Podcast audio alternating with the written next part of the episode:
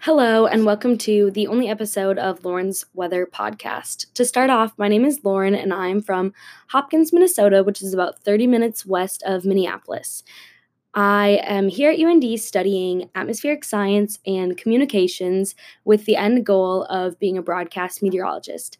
I became interested in weather during my eighth grade earth science class, and my senior year pursued an internship in broadcast meteorology at WCCO, which is the news station in Minneapolis.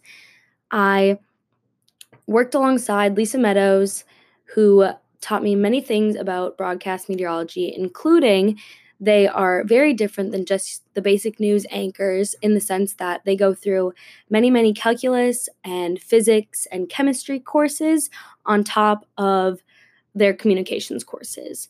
Today in Grand Forks is Groundhog's Day, and it was sunny, meaning the groundhog saw his shadow, set, signaling, I guess, that spring is going to come early this year. However, it already feels like spring here in Grand Forks.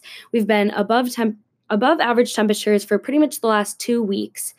And unfortunately, this next week we're going to be dropping back to normal temperatures with even a chance of snow on Thursday. Thank you for tuning in. I hope you learned a little bit about the Grand Forks weather and myself. Hopefully, you'll be able to see me on the news someday.